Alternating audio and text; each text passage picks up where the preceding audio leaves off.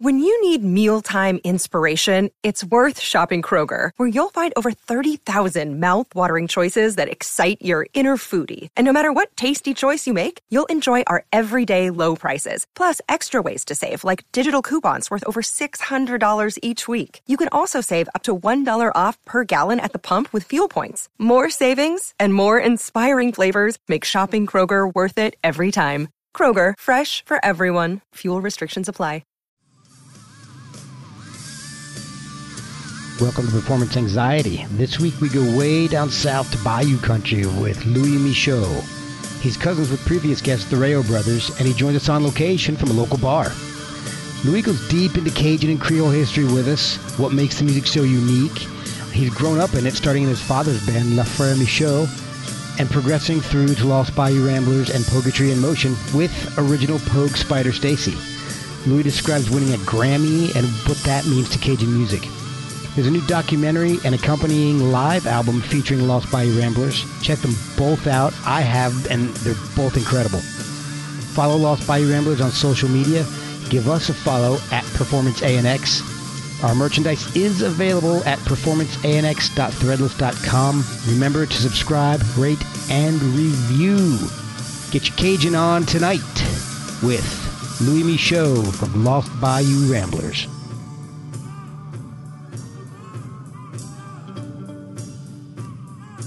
This is Louis Michot with Lost Bayou Ramblers here on Performance Anxiety, talking about our new album, Asta, live recorded at seven venues in New Orleans. So I'm glad we got we, we got in touch. This is good because I've been listening to the uh, to, to your music over the past couple of days, and I'm I'm really Oh, cool. excited to talk about it. Awesome. Well, thank you for coming on, man. It's, I've been hoping I could get you on ever since I had uh, your, your cousins on. So The Rayo Brothers? yeah, They're awesome. they were great. They're hilarious. We had a blast. It was so much fun to, to talk with them. So when I when I scheduled you with Howard, I spoke. I, I reached out to Jesse. I said, "All right, I'm having Louis on. Got to let me know. Let me know what I got to talk to him about. What what's what's he passionate about? What maybe something." Uh, something fun I can talk to him about. So he gave me a couple things, and uh, we'll go over them. But the, the first thing I want to do is is get a little bit of a lesson here because I don't know right. too much. It's Louis Michot. Yep, correct. All That's right. right. That's right. Yeah. Perfect. Per- That's all right. So I got my first my first Cajun lesson going. The second the second thing in my Cajun education. What is the difference between Cajun and Creole? Ooh, that's a big question. But uh, Is it? Okay. the short answer is the short answer is that Cajun comes from the word Acadian, which represents the uh, French settlers in Nova Scotia when it was Acadie, Okay. who got kicked out by the British and ended up in Louisiana. So the word uh, in French Acadien became Cajun, which means Cajun. So they ended up in Louisiana, but the Creoles were already in Louisiana.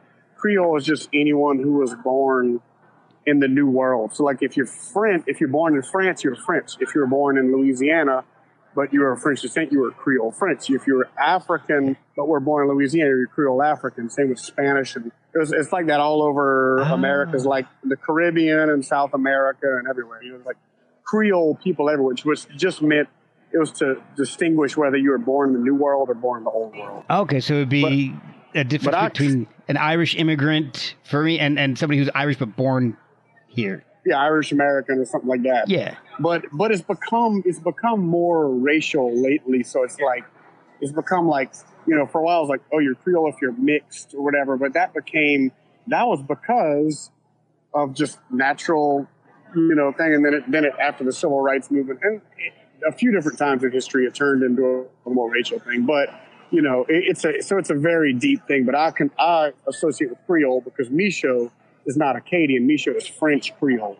Okay. And my great grandma always, we're Creole, we're not Cajun, because Cajun's a different thing. But we are Cajun. It's just, uh, it's like Cajun, like Rayo is Cajun, by the way. You know, Rayo is, they're, you know, so Broussard is Cajun, you know, like even Beyonce, she has some Broussard, that's Cajun. okay. She's Creole. She says I'm Creole. You know, it's all it's all mixed up. but it it's- sounds confusing. yeah, it's a lot of things to a lot of people.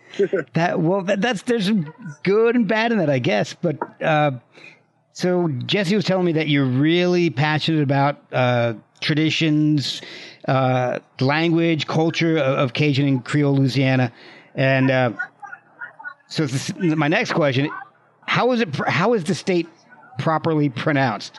Authentically, is it Louisiana? Is it Louisiana? How? What's the best? yeah, I think I think Louisiana. I mean, it's kind of like New Orleans. A lot of people say it differently. Yeah. Some people say New Orleans. Some people say New Orleans. Some people say New Orleans. Some people say New Orleans. And they're all right. None of them are and it's uh, Louisiana. We say Louisiana. Okay.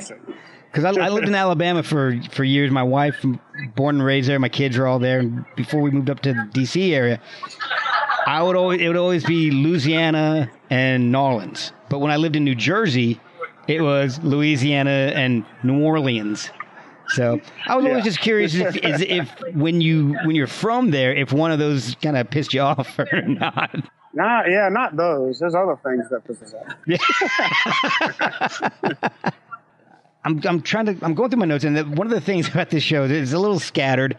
We, you know, I- we'll probably end up going back and forth on a couple different topics, but you're in the uh, the Lost Bayou Ramblers, and you guys are celebrating your 20 year anniversary this year.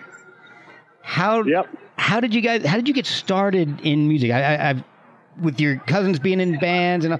I have a little bit of uh, familiarity with your family, and I know that you have a very musical family.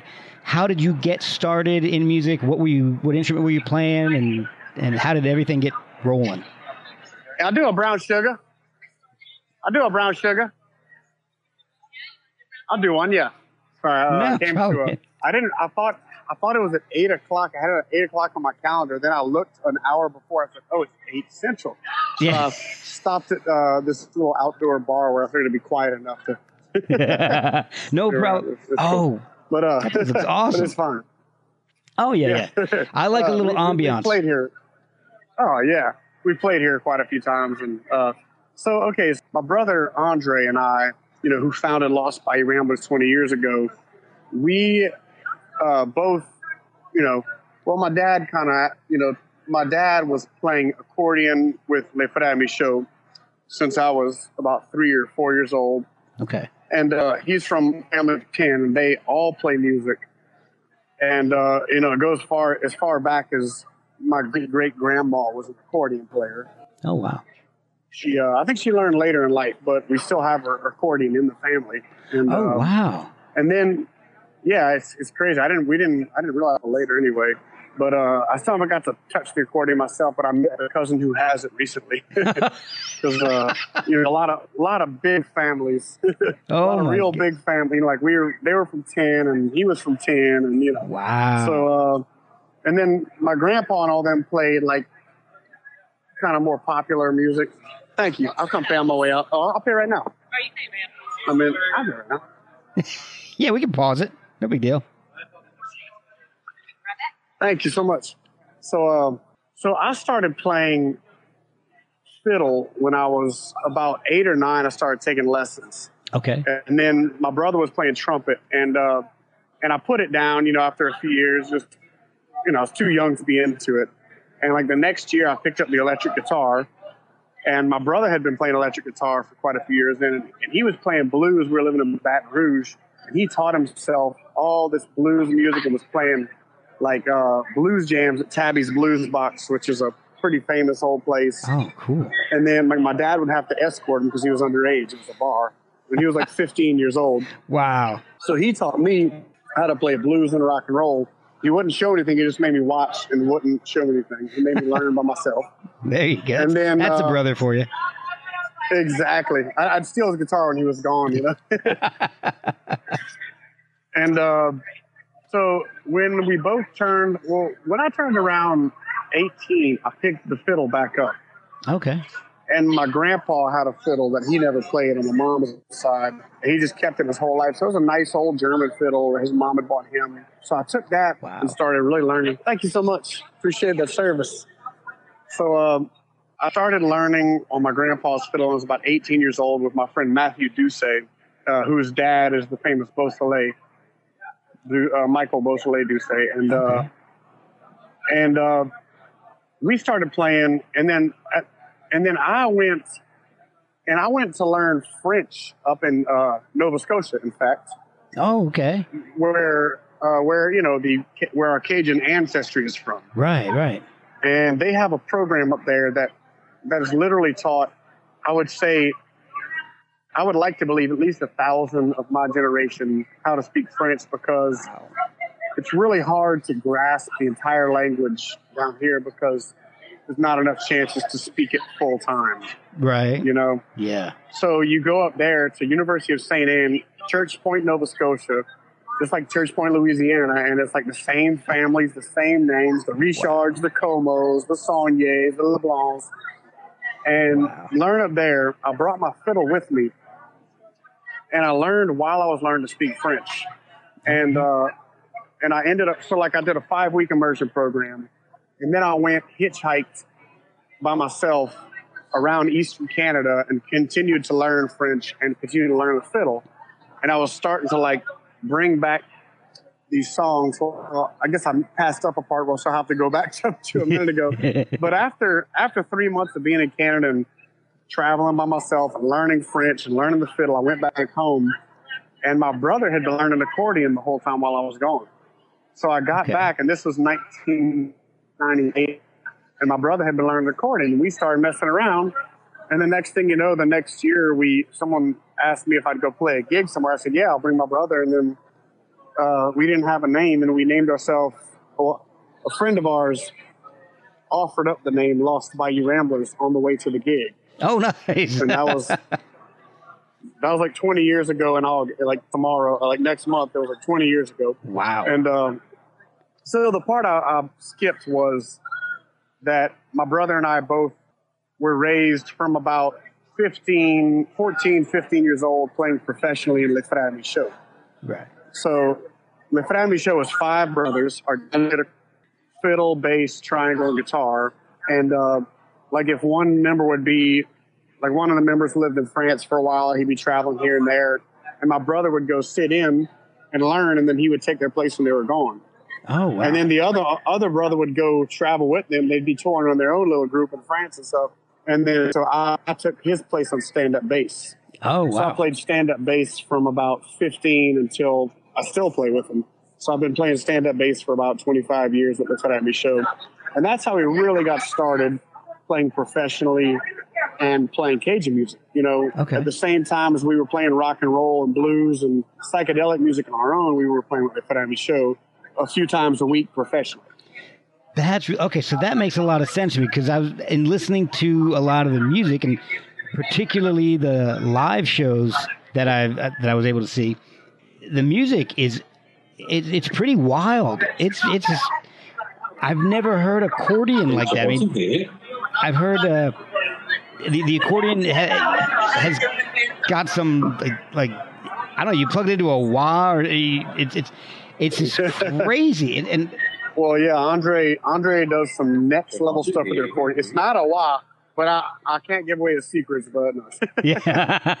I, he's, he's one of the only play, accordion players I've seen down here that use pedals. The only one.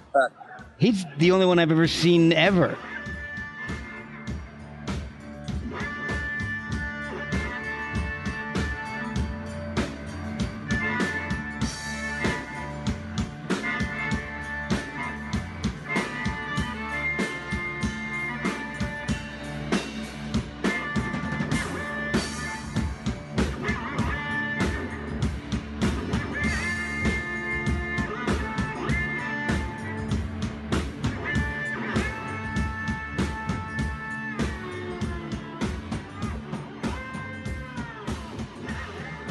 Yeah, he exactly. uses pedals, but it's amazing. It sounds like Jimi Hendrix playing an accordion.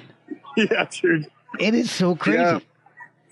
So what Yeah, were you? he's really like a silent magician. Yeah, it's it's amazing because you're not paying attention to what's going on, and you know, it, with his feet, he's just wailing away on this thing, and these crazy sounds are coming out of it. Exactly.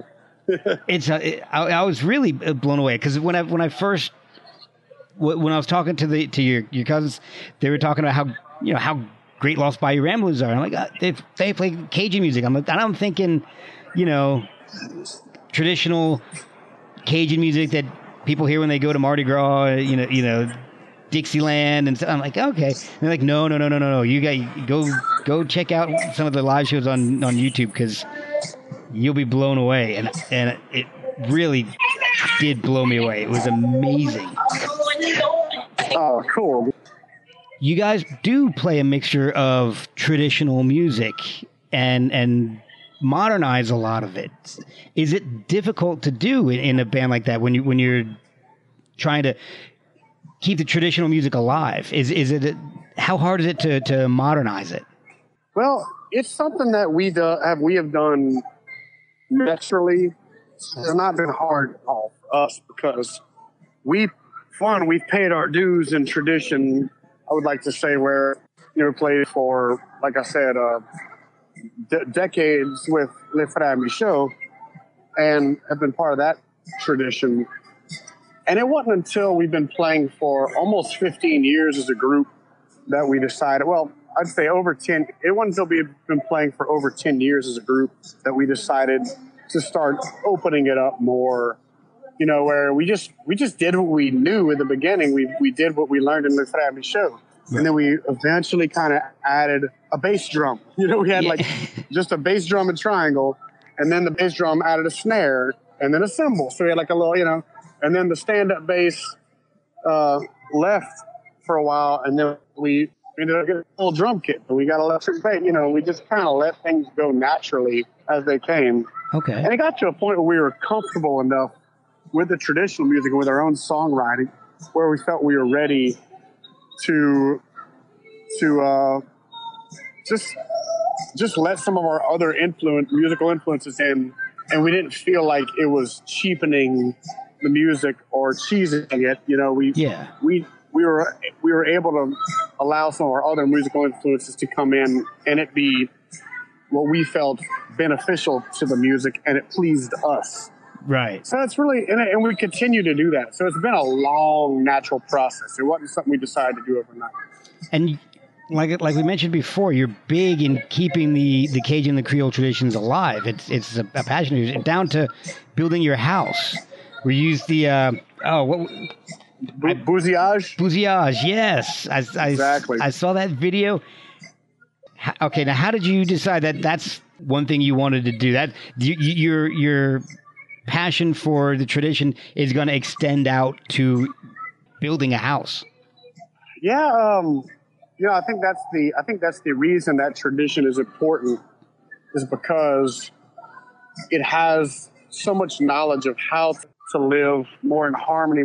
That's why we have tradition because it teaches us how to use plants and Right. you know what waterways do what and it's all embedded in the language and so i think you know the the architecture with me uh my, one of my grandpas was an architect and um Oh, cool. you know he taught he taught me a lot about sustainable architecture and i learned a lot from tradition and so it's the same as the music where it's like you're taking what worked historically and bringing it to what what works uh, with technology and using the best of both to sustain the culture because that's the other thing about culture and tradition is if it's not evolving it won't sustain. If you're trying to keep it in a box and keep it in an aquarium it's just going to die.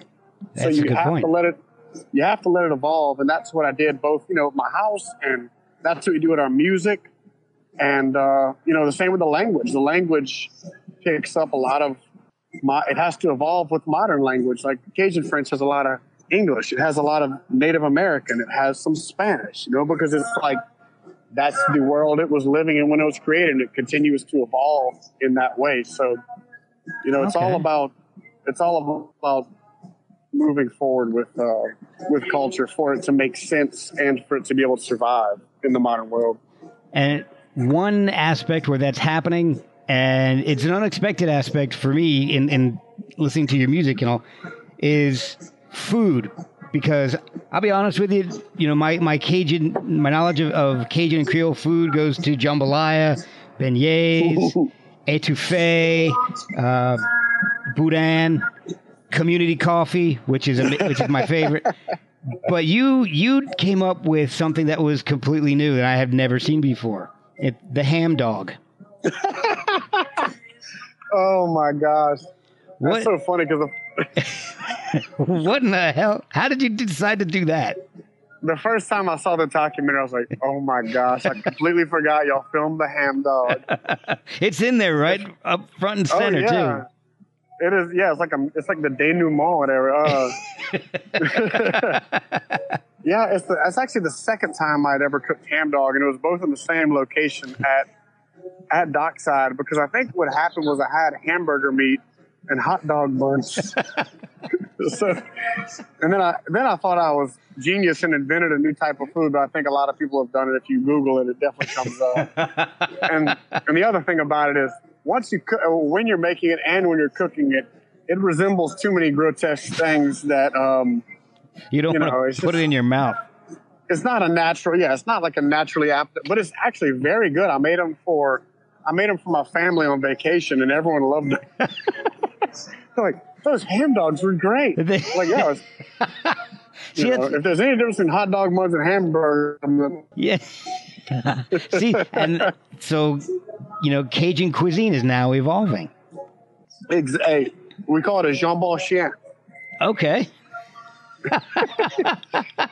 I'm not even Oh, see. I'm not even going to try to pronounce any of, of the song names or do because I it's I'm Irish Catholic from New Jersey down to Alabama and now in Virginia. So I have no no French, no Cajun in me. So I don't I, I Oh, I know, I know it's a foreign thing. I understand for sure. but I love it. it you know, I, I, have only been in that area a couple of times. I, uh, a friend of mine had moved out to Lake Charles, helped him go out Ooh. there, and and uh, so I've had a, great. yeah, I've had a little bit of experience, but you know, it, it's two trips out there, so you know, it wasn't I, I haven't been immersed in it, but the music is is really cool. The the cuisine is amazing. And it's so much more than just going to Mardi Gras in New Orleans, and you know, it's Oh yeah, it's every day. It's a it's an everyday thing. Exactly. It's Now, has as, as far as your passion for tradition, has the internet helped you guys, or has it hurt? Because I'm, you know, you can, I'm sure you can spread your music and, and and the tradition across the globe, but you also have other things coming in and and maybe influencing younger generations, taking them away from the tradition. It, has it? Have you found it, it to be more helpful or more harmful?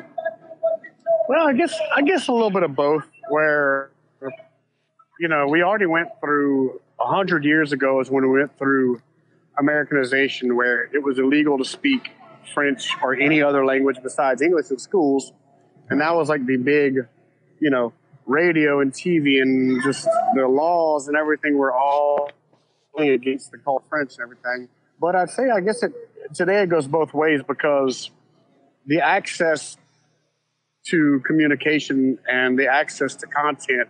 You know, some people are creating modern, modern Cajun content where either it's a lot of it's very. I was gonna say I started with the ham dog. It's very, a lot of it's very self-deprecating. You know, there's Okay. a lot of like, you know.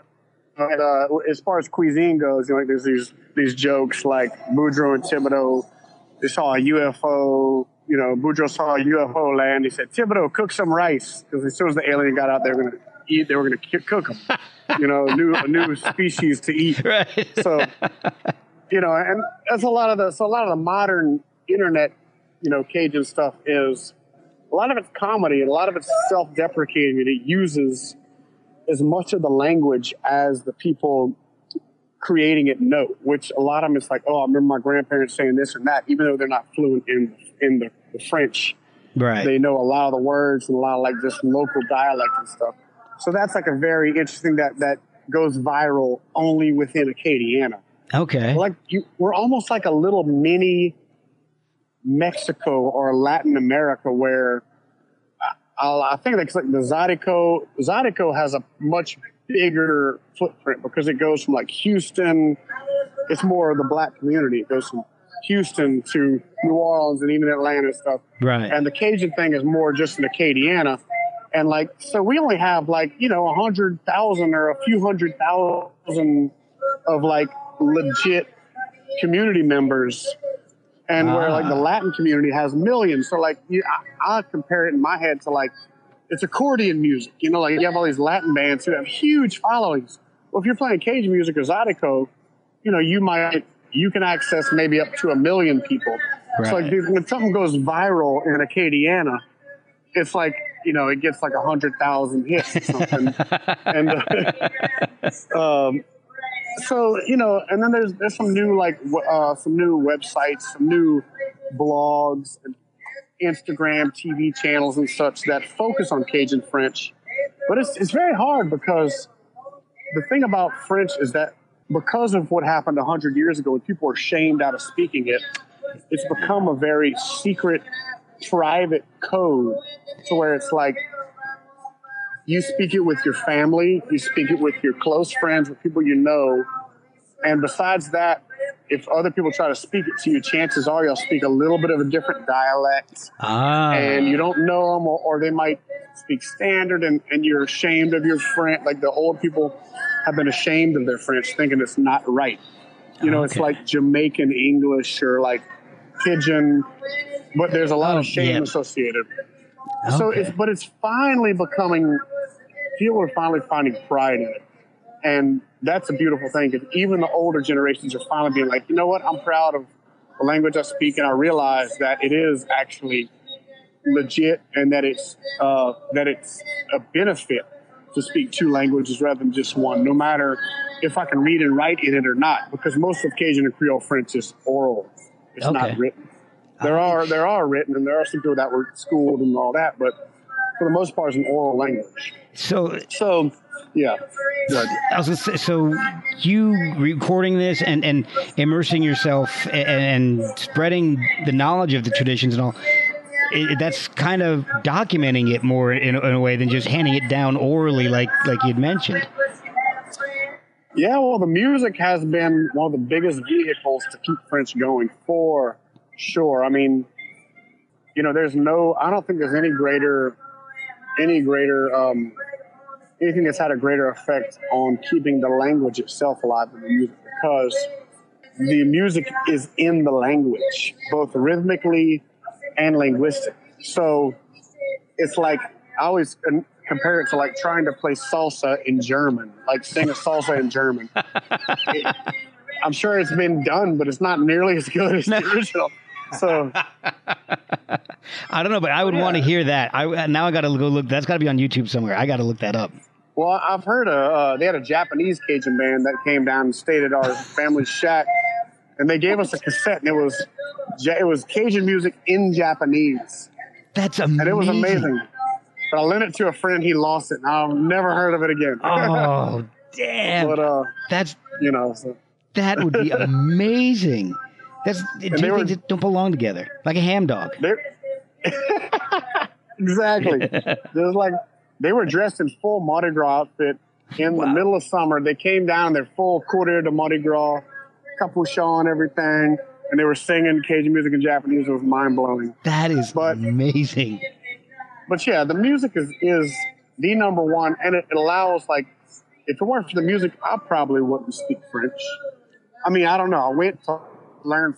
I felt like it was a part of me that was missing because you know so much of who I am is that, and it's uh, I'm a lot of other things too. I'm I'm Sicilian, Irish, Jewish, American in general, but I have so much French and and so much of like our mother culture here is that and I, I really did feel like it was something I was missing out on and I really do feel like more complete since learning it Right. and almost every single day if someone tells me I wish I would have taught my kids French or I wish my daddy would have taught me French both ways and my dad didn't speak French because his dad didn't speak French because his dad my great grandpa Louis Michel the first was a teacher in the early 1900s and was the one enforcing the law. ah. So my great grandparents were teachers in Mamou, Point Blue, some of the most French, you know, Creole places around that almost no English was spoken in, and they raised their family in English because that was the thing. Ah, yeah. So Law and assimilation. Ex- exactly, exactly. Law and assimilation. I mean, look at us now, like with the current, the current political um, environment. You know, I, it's like people that choose to speak Spanish in America are going against the flow. You know, and it's Yeah. like people that chose to speak French back then. Well, a lot of them, they would get to school, they couldn't speak English, they couldn't even ask to go to the bathroom, and they were forced to to to go on themselves and embarrass themselves and that's a lot of the shame that they they held you know that they still hold today. It's crazy and uh, a lot amazing. of them e- either they tried to disconnect with that part of themselves where they just learned english and you can still hear it in their accent today that it's not their native language. I speak to people every day that sound like that it's their second language.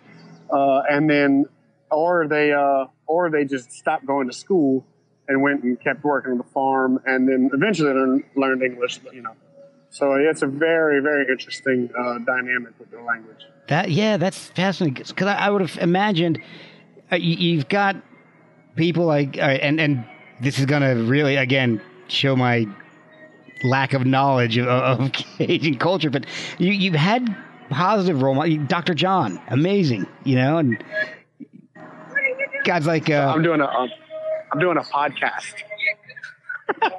Sorry. no problem, man. See. I think Saturday. yes awesome yes cool all right so start that again That's- Oh no problem. It's it, it's kind of it's amazing to me that it, it's lasted the the shame that you were mentioning is, has lasted as long as it has because you look at you know guys who who have had a, a big positive influence on on the culture like like Dr. John and uh I, I- the only two guys the only guys that come to mind right now are like Justin Wilson and uh like Paul Prudhomme. You know it, Emeril Yeah. Lagasse. I mean these guys are these, I don't it all just comes down to music and food for me. That's uh everything. And that's not just Cajun. I mean that's every that's like my whole life is it's just pretty much music and food so nice best two things on earth Oh yeah, exactly.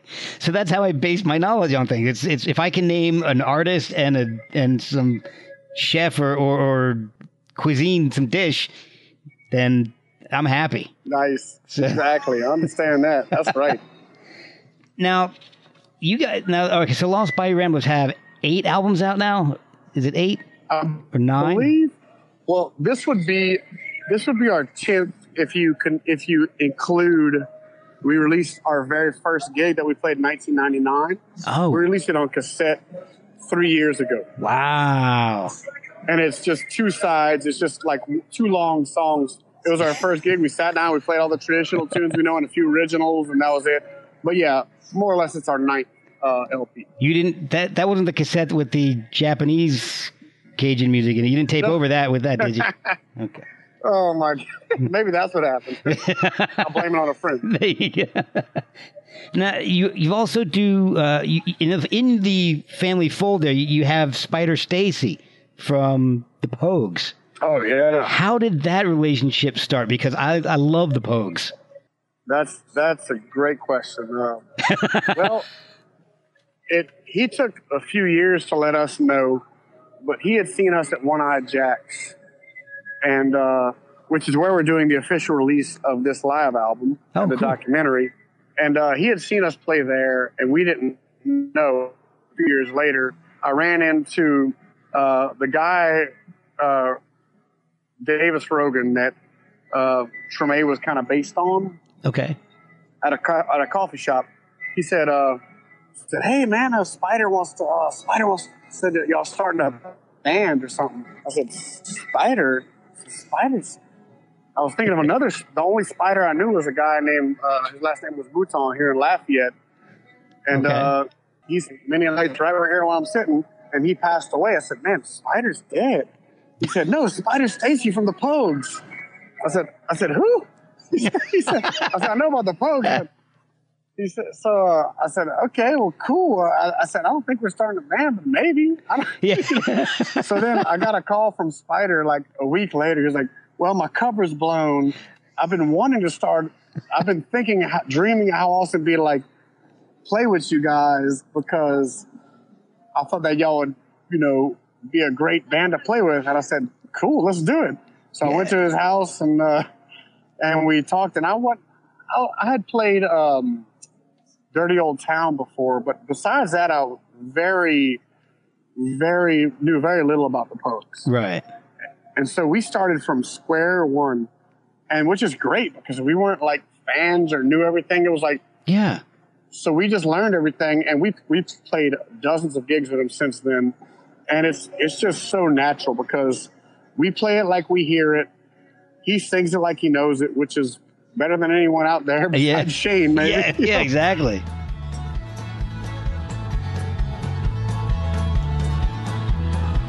But I should follow the race with God. Well, Dr. Karen, leave me if I beg it for sight. The angels want to see. Let me go, boys. Let me go, boys. Let me go down in the mud. It is all dry. and uh, and we've had just a great time playing with him. And he and Louise have become some of our best friends.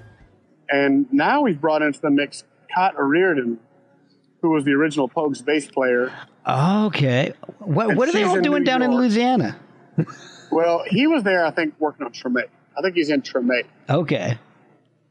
and he ended up buying a house and staying, spending more than half a year there every year. He's been in London more lately, but uh, for the most part, he's been, you know, in New Orleans a lot of the time, and uh, that's just been amazing because, you know, it's great to have a mentor like that for one who's been who's been through what we're going through for one. Yeah. for one.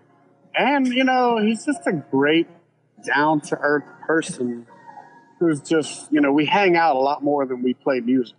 That's awesome. And, uh, yeah, it really is. I mean, they're just wonderful people. And the funny thing is, is that whenever Shane MacGowan had left the band for uh, the middle of their career, and Yeah. they started the and started the Popes. Yeah, Shane and Popes- Shane MacGowan and the Popes.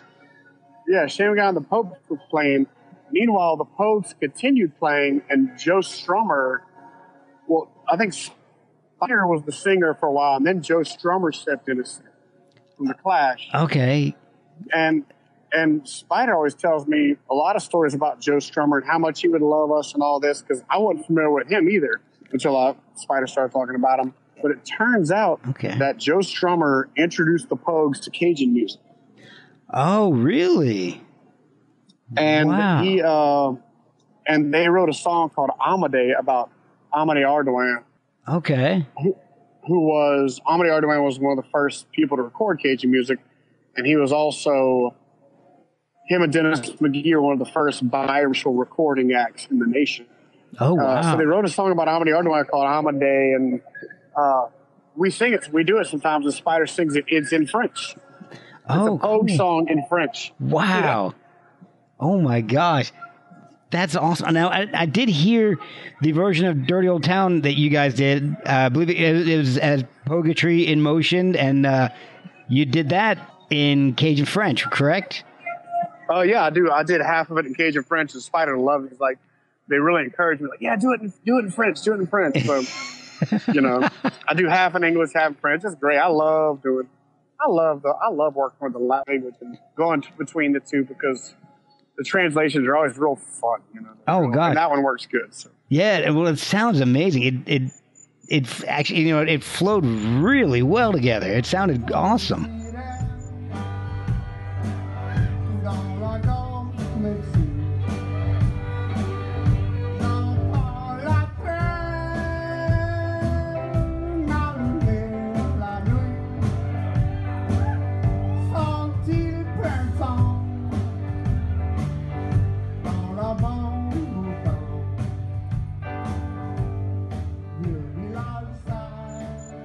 Yeah, that's oh man, that's that's just, that's I guess I think it's the only song that I sing with Poguetry, I believe. And now having Cait there, she's amazing too, and she sings a few a few songs. She was tight with Joe. Oh man, it's it's just a great. The other funny thing about that is that uh, people have always compared us to those Oh, because really? we're a, and without and like because we're a, we play traditional music, but we do it our own way, or like, and he said it was the same for them, where you, you know, people call it punk, but to us, we're just playing the music like we like it. Right. That makes sense. So people have people have called us punk Cajun music, and people call them punk Irish music, but we don't call ourselves that. And then people compared us to the Pogues for that exact reason. And I still didn't know who the Pogues really didn't know much about them. I mean, I was like, okay, yeah, the Pogues, they're, a, they're a punk band, They're an Irish band. Irish punk band. yeah, so so it's a cool. It's really cool that that all came together because it's very natural, and it's a great, great collaboration. All right, so the album Kalenda. I want to ask you a couple questions about that because that that's an amazing album.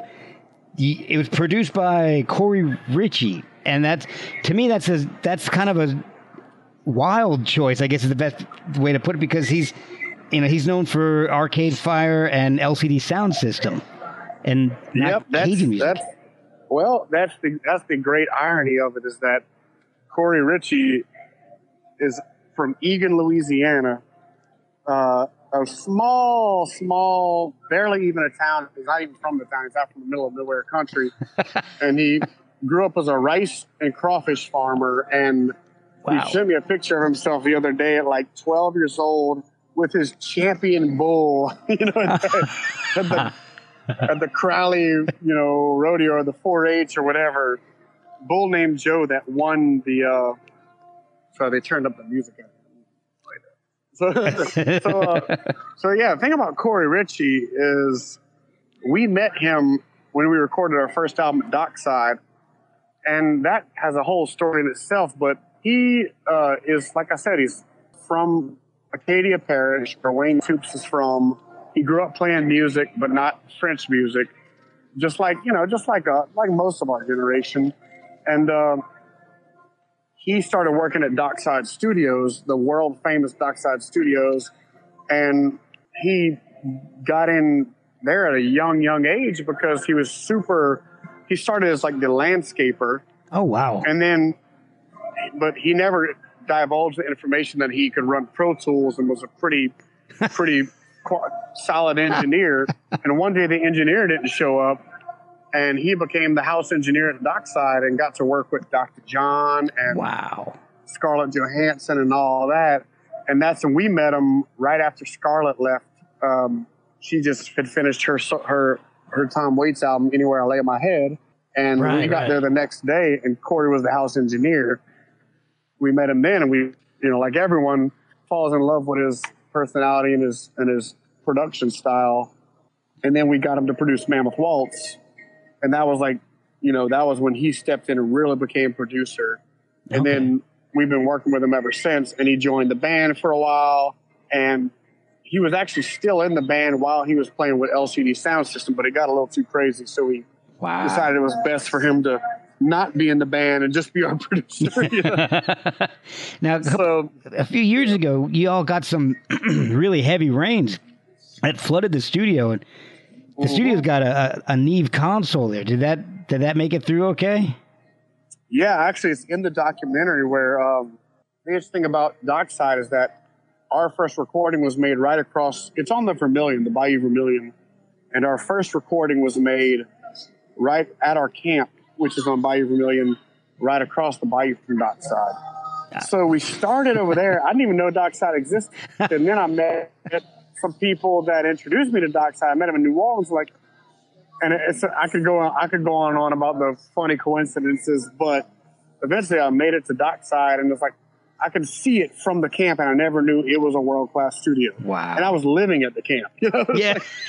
I never knew it was Docks I'd heard of Dockside, but I didn't know that was Dockside. wow. And uh, so so when the water started rising in 2016, they were watching it and, and eventually Wish, uh, you know, the, the matriarch of Dockside and her son Dylan, because Steve, the owner, he's uh, he's basically paraplegic in a wheelchair, right. and um, and Wish and Dylan went in the studio and in two feet of water began unplugging all the all the con all the uh, I forget what you call them, but you know all the individual preamps and everything that's that makes up a deep console. Right. They unplugged every single one of them and took all the racks out and pulled everything out and brought it to higher ground to the to the pool house where that didn't flood. Wow. And it was insane. So the dockside took on two feet of water. Our camp took, took on two feet of water. My dad was living there at the time; he still is. Um, and so, uh, so both places were were flooded, and we were out there with my boat. I was there with my boat just to get to my dad's camp to help him bail out, and then it just became just this giant, uh, you know, volunteering fest, and everyone came and helped out and got Dockside back, and it was good. It, you know, it was good. It gave it a good overhaul and uh, gave them a chance to redo some things, and uh, same with the camp. You know, nothing was damaged too badly, but it was a quite the quite the scare uh, with all the Yeah. flooding that's been happening recently. You know. Well, yeah, I mean, Neves are incredibly expensive and um, unbelievably complicated. I can't even imagine taking one apart and then trying to put it back together. Yeah, Tony Tony Daigle, uh, who like really helped build the studio in the first place, you know, stepped in and really helped put it back together. And you know, yeah, I think they even got a little support from Neve themselves. And uh, yeah, it was quite the experience. I mean, uh, it's crazy how that's the thing about flooding, uh, climate change, coastal erosion. You know, particularly here in Louisiana, is that the more this stuff happens, the more it threatens our way of life, and that's the prime example. You know, Yeah. it, it, it, it's one thing when it's a however much it's worth Neve board, you know, Yeah. priceless, Yeah. priceless. But you know, it's the same thing when it's a family who gets uprooted and has to move and, and leave their community, and it's uh, you know, it's really it's crazy how it's all connected, and that's uh, that's the inter- that's the scary thing about it all is that you know we've had our first the first community in America that had to that had to relocate itself from from global warming was the Puente uh, the Ile de Jean Charles Indians next to Puente Chien. And Oh, uh, okay. I went down there years back. That's where uh, Beast of the Southern Wild was filmed. Oh, okay. And uh, they had to uproot the entire community and move it because it's basically just sinking. And it's oh like, my gosh. but yeah, The documentary really illustrates a lot of that really well. The the, the flooding and, and what you guys had to go through. But it, the, it also shows you guys winning a Grammy for Kalenda. How how was that? I mean,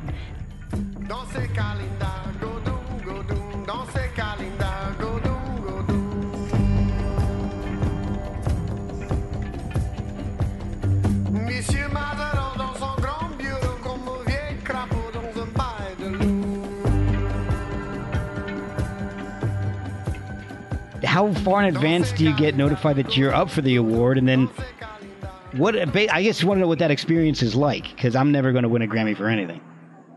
Well, um, yeah, it starts with the nomination, and uh, we had got nominated ten years previous, and that was a complete surprise. Like our drummer texted us that morning, was like, "Hey, y'all, we got nominated for Grammy." Like, shut up, shut up. And he's like, "No, I'm serious. Like, for real?" And they had just done the first Cajun Zydeco Grammy, but we were so out of the loop and kind of didn't care that we thought he was literally joking. And uh, so we went that 10 years ago, and you know, Terrance Simien won. Then the Cajun Zydeco category proved to be too small, and the same people kept getting nominated. Oh, Not us, not us, but other bands kept getting nominated every year. And then, uh, so then they, they combined us with the Hawaiian, Native American, uh, jazz, uh, no, not jazz, uh, Hawaiian, Native American, like New Orleans music and all that, which is more appropriate. It's like American subcultures. okay. And yeah. uh, so we got nominated again, and it was just as much of a surprise because we had just released the album as well. Yep, we had just released the album, okay. and uh, it was it's like, oh my god, we're nominated. And people started telling us, "Man, y'all, y'all might win this." Like, shut up, shut up. but we decided to go, and uh, I had just had my third baby was born right before, like a month before. Oh my god! And so it was quite a crazy time. And I went up there, and sure enough, we won. And uh, and it didn't. I didn't think we won because they said they announced Kalenda first, and I thought they were going to say like the name of the band. So like yeah. Kalenda. Like, oh, that's not us. Yeah. You know, it's like, oh, it's us. That's our album. so uh, yeah, it was it was quite the amazing shock, and uh, yeah, uh, wow. I mean, that's Oh. pretty hard, pretty hard experience to even reiterate. But uh, it's been it's quite the honor, and is one of the most amazing things about it is just the fact that we've put in so much time and hard work, and musicians get the bad rap, right? hmm And uh, now it's like you can be like, okay, well, I can be proud to be, you know, not that I wasn't before, but now it's like you can't judge me, all right? Yeah. You can't judge me for being a musician. it, kind of Alright. kind of like going back to the tradition of the Cajun. Now you you'd be proud of it, proud of it all, proud of being Exactly, Cajun, proud of being a musician. It's all coming full and circle. and the overall, yeah, and that and those awards have really helped bring a lot more pride to the area as well. You know, it's like being recognized by one of the biggest national, international entities, and uh, you know, it's it's it's really has brought a lot of pride to the language and to the music and everything. So that's really cool. And, uh, and now you can charge more when you guys tour. Say we we're Grammy winners. Come on. well, in in theory, in theory, Yeah, but you know, I mean, it's we're still we, we still do the same thing we did before, and we didn't, you know, we didn't say, okay, now's our chance to like jump on. But I mean, you can, but you know, Yeah. we've made it as far as we have by taking it like we like it, and we've been all completely self-managed and self-booked since the beginning. wow. We've tried a few bookers and managers here and there, but they never work out because, for one thing, it's hard to understand what we are because we're not, we're a Cajun band, but we're not just a Cajun band. Right. And how, you know, no one can sell us better than we can. And, you know, it's just easier. Andre and I manage and book everything and, and we're in control if we want to, if we want to take off to go to our, to our nephew's baptism or whatever the hell, you know? Like- yeah.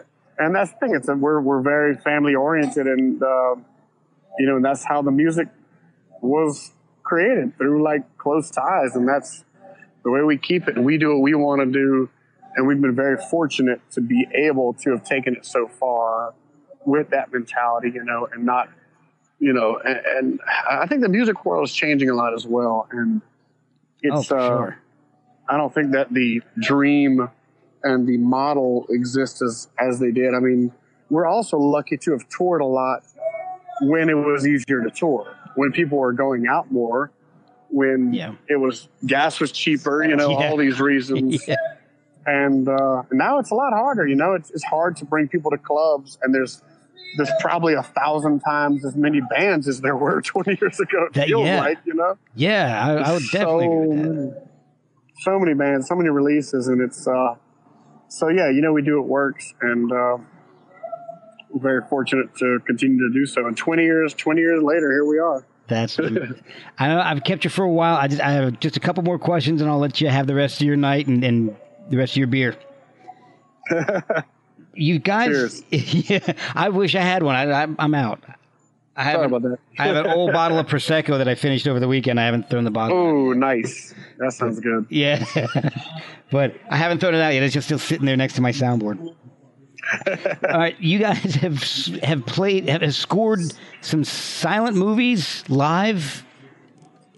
What? Yeah, we record. What did? Yeah, how did? How did? How did that come about? And and how is that different from playing just a regular live show?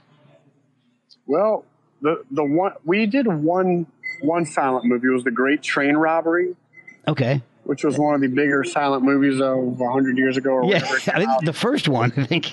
yeah, the first yeah, it was like the first silent movie, right? Okay, yeah. So uh so we that was really fun. We did that at MASS MoCA. There was a special uh a special kind of program they had going with their festival at MASS MoCA. And that was really fun, but we've scored I think three films now.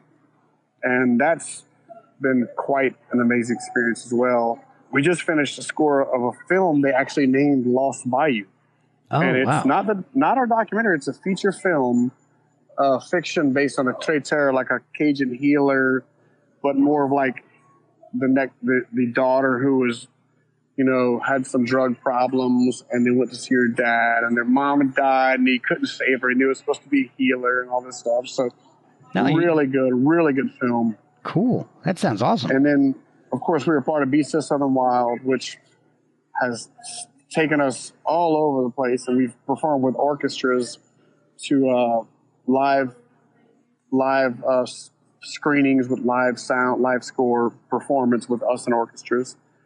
And we did this rodents of unusual size nutria rat documentary, which is That super cool. I wanted definitely wanted to ask you about that. That was going to be my next question. First of all, is that a, a reference to the Princess Bride? I, someone just told me that actually recently. I was like, I had no idea. I've never seen it. So, uh, Oh my gosh, you've got to go see Princess Bride. It's it's one of the funniest movies of I don't know the '80s. I guess it came out. It was hilarious. oh man, no, I need. Oh, I need to see that. I had no idea. Yeah, it's got Fred Savage before the Wonder Years in it. It's got Cary Elwes. Really? Yeah, Robin Wright No before she became. Robin Wright Penn. Oh, wait, Peter Falk is in it. Yeah. Yeah, remember Yeah, when I they think I've seen that. Yeah, and uh, Cary Elwes and and Robin Wright go through this the uh, the dark this really dark forest where these plumes of fire come out and then these enormous rats come out and they like chew their faces off and it's they call them the rodents of unusual size. I think. Okay, I did not get that. I- that's the funniest thing about you know. they never told us that either. That's oh man. Well, that yeah, uh, that that's was a great, great documentary. I'll really well done. Now, has has that one the album for that one come out yet? Is that already? Yeah, we released? we put it out in January uh, on CD and on digital, and so that's like 23 tracks. okay. really fun to make. And of course, nutria, you know, have been a big uh, nutria rats have been a big problem here in Louisiana. They were brought here for furs Yeah. when fur was big, but then fur became not big, and then they just started eating the levees, and Oh god. which uh, you know, which that's something I wanted to talk about too. Was this live album that that we're putting out uh, in September? We recorded at seven different venues in New Orleans Oh cool.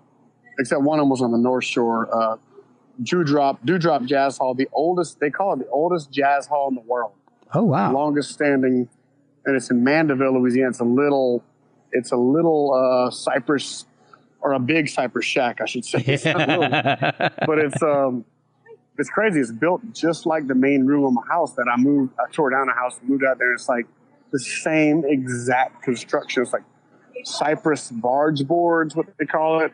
It's Okay. like which is boards that were taken off of ships that were sent down the Mississippi from Kentucky. Is the way they used Okay. to uh, ship goods down one way, and then they would take them and de uh, denail the whole barge and turn it into lumber. Oh wow. But anyway, the Jeez. uh, outported at seven different venues, Maple Leaf, and they're all they're all within like a block or two of the Mississippi River.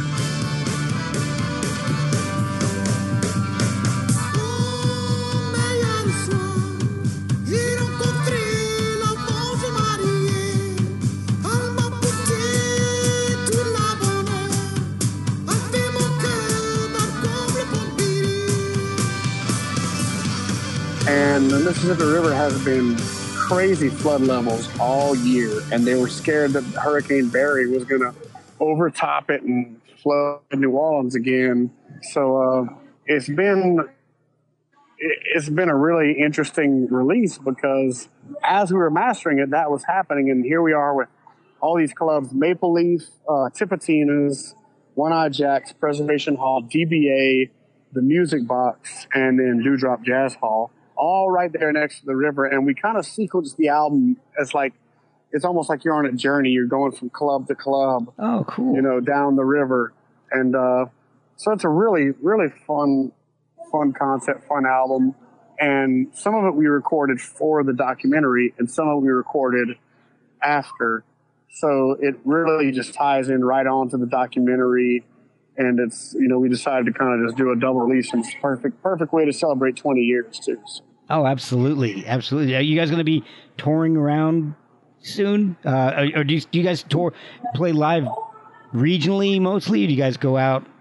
we do mostly regional, but we definitely do national. Um, we, uh, you know, we just kind of do it comes naturally. Like if someone calls us in California, like, hey, want to book you to festival? Like, hey, let's go. Yeah. And otherwise, we're not like, let's go to California. So, but uh, but uh, you know, with this, art, we've been doing it for 20 years, so you know, uh, this is uh, you know, I have a family, and we we have lives, you know. Oh, yeah. So- oh yeah. but um, but so we're going to be starting the tour in Brooklyn at the Brooklyn Bowl. Uh, we're doing the documentary screening. We're doing Lost by Ambush, and then we're doing Poguetry with Spider Stacy and Cait O'Riordan. That's awesome. And then the next day, we're playing at Yale with Katey Red, the bounce artist, which Oh, is going to wow. be amazing. Uh, we've played at Yale many, many times because our first drummer happens to uh, be a dean there and has done brought a lot of interesting Louisiana culture and acts up there. Oh, and so we've kind of gained a little following in New Haven, Connecticut. That's crazy. That's awesome. It really is. We do a crawfish ball there every year, and it's awesome. Uh, oh my god. and then, uh, and then we're coming back. We're doing New Orleans at One Eye Jacks is the official release. We're doing the screening and a full performance. And since our 20 year anniversary, we're going to be inviting some of our past members who play in other bands okay. come join us and such. So, uh, That's great. and uh, yeah, and then we're doing mostly Louisiana stuff. We're doing uh, a little run up to Muncie, Indiana for the Three Three Trails Festival, and we're doing Lafayette here in Lafayette, the ACA, the Acadi- Acadiana Center for the Arts, and on and on. We're going to be in a we we're very lucky to be able to play.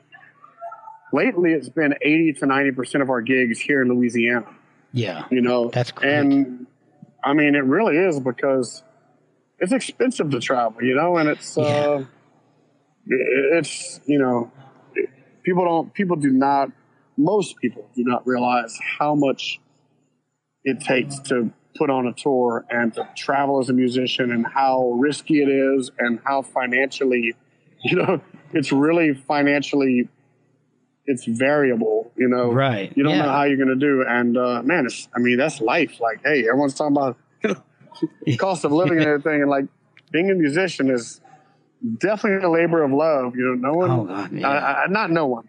The most of us do not get rich off music. We do it because we love it, and we're lucky to be able to keep keep doing it. So, uh, Yeah, and touring with with a, a Cajun band is, isn't exactly the same as touring with a rock band or or you know, you gotta you, you gotta go where you think you're gonna get the best audience. Exactly. People, a lot of people, if they're not familiar, they don't understand what it's going to be, and it, which actually makes it even more interesting for us because we don't, we're not your typical Cajun band. So most of the normal Cajun festivals nationally don't book us because we're too progressive, and then most of the, which is fi- which is fine with us because, you know, we've done the circuit and stuff, and it's fine. It's just not. We'd rather play for people that just love music not Yeah. people that are there to see a specific. They want you to play the same thing that they've heard, you know, nationally. Locally, it's different because people locally people thirst for something new within the tradition, and so we thrive locally because people want they want to see the music evolve. They want to see Yeah. it change, and a lot of the Cajun bands stick to tradition, which is great, but a lot of the young people want something new. Well, and so Yeah. you know that's our that's our thing. That's we're playing new orleans we play laughing we play all across acadiana and um, you know it, it, it always takes people a minute to to kind of like get over what you're doing. Well uh, most of the young people love it the first time they hear it it's like wow i get it. Yeah, and I, actually, I saw a video today where there's a thing called the Black Pot Festival, and it's a they do like a lot of Cajun music in Zydeco, and it's kind of a folk, a local folky camp based off of the model of folk camps around the nation, like okay, um, Floyd Fest and Red Fox and uh, different folky camps. And they interviewed a local girl, and they were, and the girl said, who's a musician, awesome musician. She said, she said, I used to think, and this is exactly my experience too. Well, the first part, she said, I used to think that Cajun music was all sounded the same, that it was your grandparents' music, it was annoying. I used to think that too when I was young. My Yeah. dad played it, and I was like, oh, whatever yeah, and uh, we, we, we'd go out and have a good time. We dance. I would be a kid dancing with my cousins. We have a great time, but at the same time, it wasn't like Michael Jackson. Yeah, it wasn't what you were putting into your Walkman and listening to. Exactly, exactly. So this girl said that's how she felt, and then she said, but then I went to Festival International, and I saw Lost Bayou Ramblers, and I got it. She said Lost Bayou Ramblers are the gateway drug to Cajun music. So- Well, it's like you said at the beginning of the show. You know, you, if if it doesn't progress, it stagnates and then dies. So you guys, yeah, exactly. And if totally. Yeah, you guys are doing an amazing job of, of keeping the tradition alive and moving it forward. In the past couple of days, listening to, to the music, I you got a new fan in me because I think it's amazing music. And if, Oh man, thank you so much. and if you guys ever come to the uh, D.C. Northern Virginia area, I will definitely be in the audience. Cool, cool. Well, that's great, man. I love. I'm sure we'll be back there at some point, or another. I hope so. They, they got some great places to, to play Americana type of music, like the Birchmere in Alexandria. There's all kinds of places in D.C. So there's there's plenty of One place we opportunity. played in DC was Madam's Organ. Is that still there? It doesn't sound familiar. It was in Adams Morgan, but they called it Madam's Organ. You- It was kind of like a punk, a punk or alternative eccentric venue of sorts. Uh, I have to look it up. They go they go in and out around it. There's a few that, Oh, have, that have stood the test of time, like the 930, Black Cat, the Birchmere. Nice, Um, but very cool. um, there, there's a lot of historical theaters that would love a band like you guys to come and, and play your music. That that they do more Americana style music. They don't do they don't cater to like hard rock shows or anything like that. It's so I think Cool. that that's a pl- places like um, oh gosh the uh, Union Hall I think maybe one. There's a lot Oh of places. yeah, yeah. Oh, that's right. Yeah, and, and uh, I think that the the Ford Theater still does stuff. There's there's all kinds of places around here. So you guys ever come around this area, I'll be keeping an eye out because I definitely want to check you guys out live in person, not just on YouTube. Awesome, Mark. Man, that'd be great, dude. Well, I've kept you for you know over an hour here. I'd love to uh, to keep talking, but you got stuff to do, and uh, I don't want to keep you all night. So thank you so much for all your time. I really appreciate you spending it with me. Oh, likewise, Mark. Appreciate you having us, man.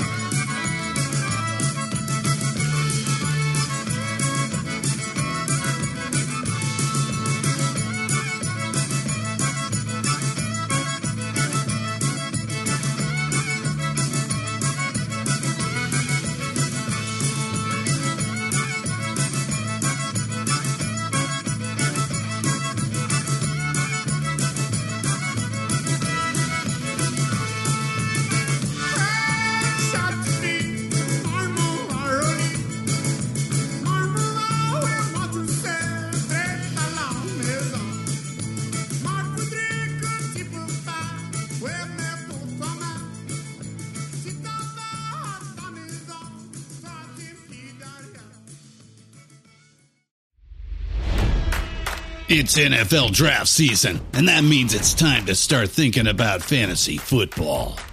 FantasyPoints.com features industry leading experts and prognosticators using proprietary hand charted data to help you score more fantasy points. FantasyPoints.com is the place to go for whatever kind of fantasy football you play. Whether you play fantasy football, daily fantasy sports, or do a little bit of everything, Fantasy Points has the meticulously researched content to guide you to victory.